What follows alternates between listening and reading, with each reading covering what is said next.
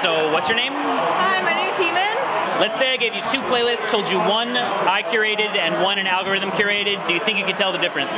If you open a newspaper or read a blog, the competition between music streaming services is a hot topic. In fact, how we listen to music seems to be discussed as much as the music itself. The differences between each service are numerous, but one of the primary ways each service sets itself apart from the others is the method it uses to recommend music. Some employ complex computer algorithms that sift through vast mountains of listener data to pick a song you might like. Others choose the opposite approach and hire human experts to compile artistically nuanced playlists. We wanted to know which approach listeners preferred, so we took a survey asking two questions. First, does it matter to you if your music is picked by a computer or a human? So when you guys are listening in your private time, is a robot playlist versus something that's made by a person the kind of thing that you take into consideration when you're listening? Or is that something you don't even think about? And second, can you tell the difference between a playlist compiled by a computer and a human? Let's say I gave you two playlists, told you one I curated and one an algorithm curated. Do you think you could tell the difference? Yeah, I think I think you could. I think I'd be able to, but I I don't know. I don't know. The results are not what we expected.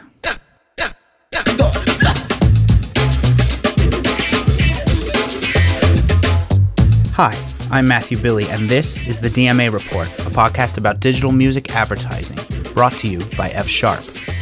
To interpret the results of our survey about music recommendation systems, we invited someone on the show who actually designs them. Doug Turnbull is a professor of computer science at Ithaca College in upstate New York.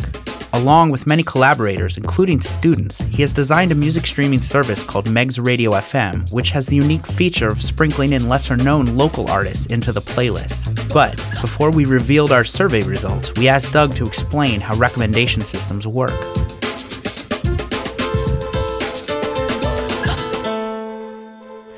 If I asked a construction worker how a building is built, uh, he would say that first you pour the cement on the foundation, then you add the steel beams to make a frame, and so on. What are the steps to designing a music recommendation system from start to finish?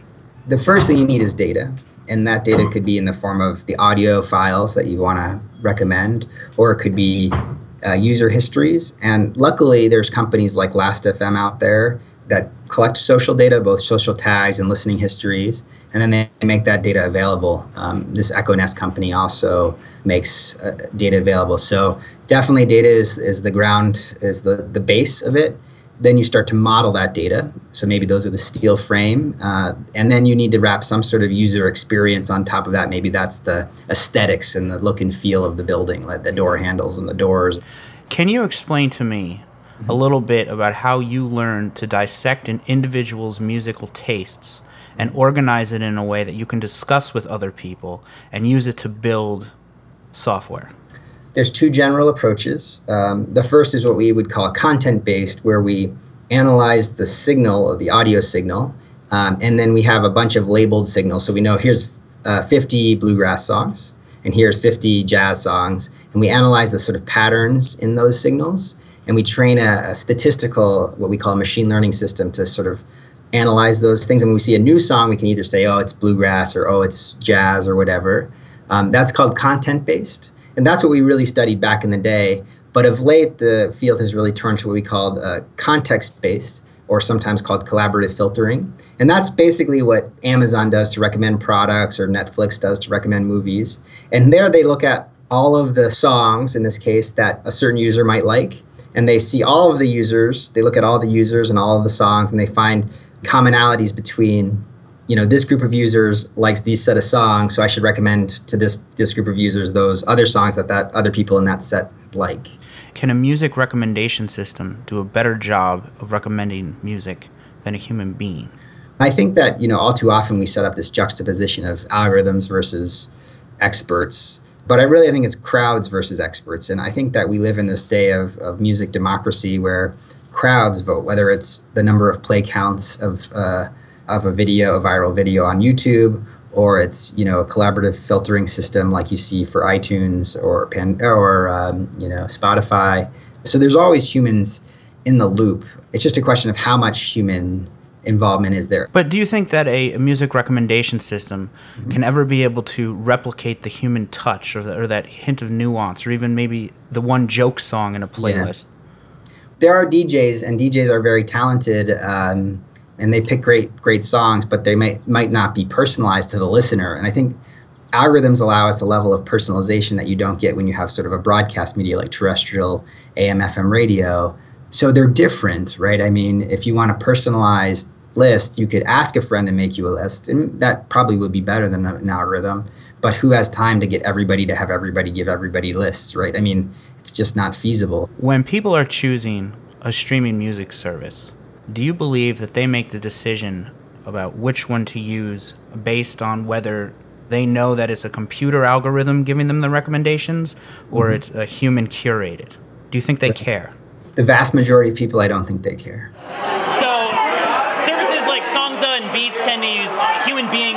Playlists, whereas Spotify and Pandora use algorithms to curate playlists.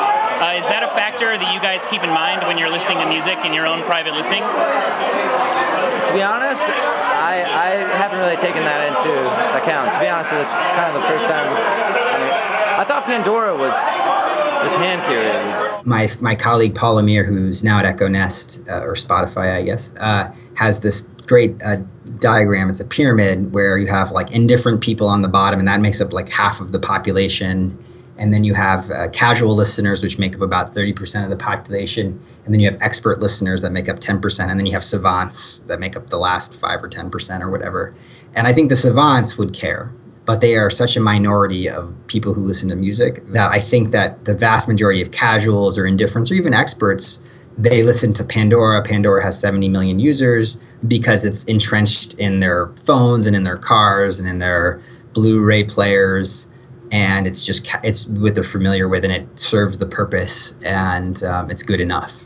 So at F Sharp, we recently took a survey where we showed a group of people two playlists. One was curated by a human and one by a computer. And we asked them which they like more. Can you guess what the outcome was? I bet it was 50-50. Actually, that's close. It was 60% for the computer curated and Yep. 40% for the human.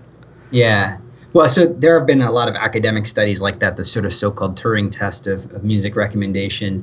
Um, I actually don't like that test. I think it's very artificial um, because I think you really have to listen to a playlist algorithm or human-generated, like a DJ, for a number of months before you really feel for one might be better than the other. I think it's really hard just to look at a list.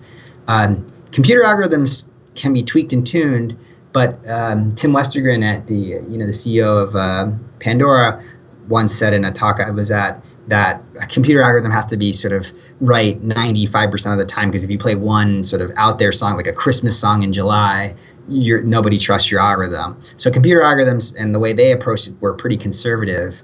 A DJ wouldn't have to worry about making such an egregious mistake but they can try to slip in more obscure stuff. And I, I mean, I, I think it's a very complex system. And I think also just looking at a playlist is a very artificial. It's not how we perceive music and sound. So I've, I would be willing to bet that it's uh, depending on the experimental conditions, you could basically make that test go either way. You know what I mean?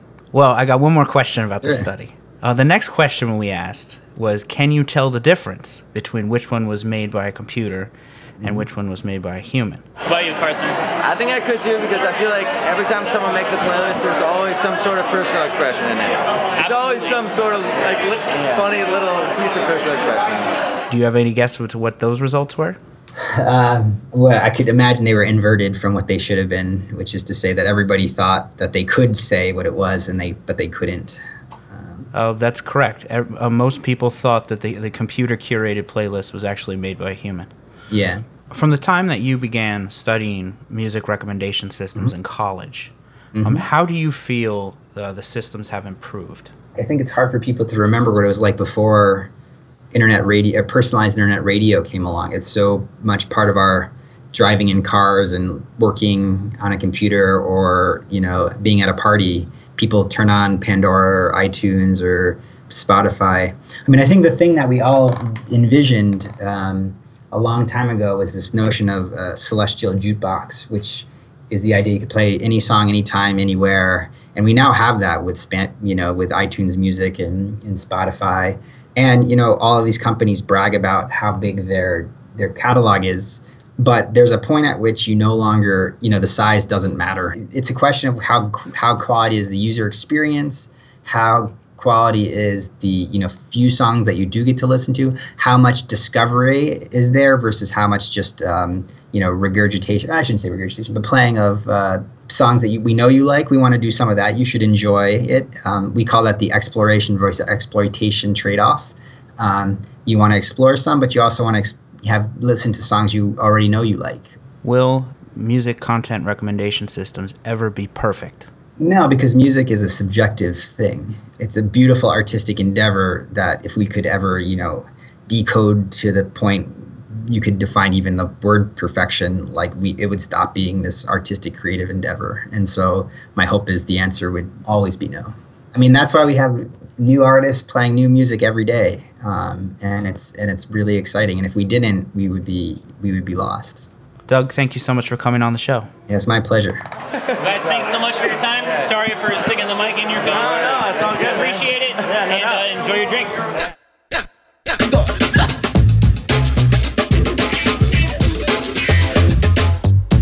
That concludes this episode of the DMA Report. The DMA Report is produced by F Sharp. For more information, you can visit efsharp.com. Our music recommendation system expert was Doug Turnbull. To find out more about his music streaming service, Megs Radio, you can visit megsradio.fm. The DMA Report theme music was composed by Darren Lake. Heeman Kim created the artwork, and special thanks to Caitlin McDonough. If you haven't done so already, please subscribe to the DMA Report on iTunes or whatever application you use to listen to podcasts. Also, if you would like more digital music news, you can visit efsharp.com and sign up for the DMA News newsletter. That's it for now. We'll talk next time on the DMA Report.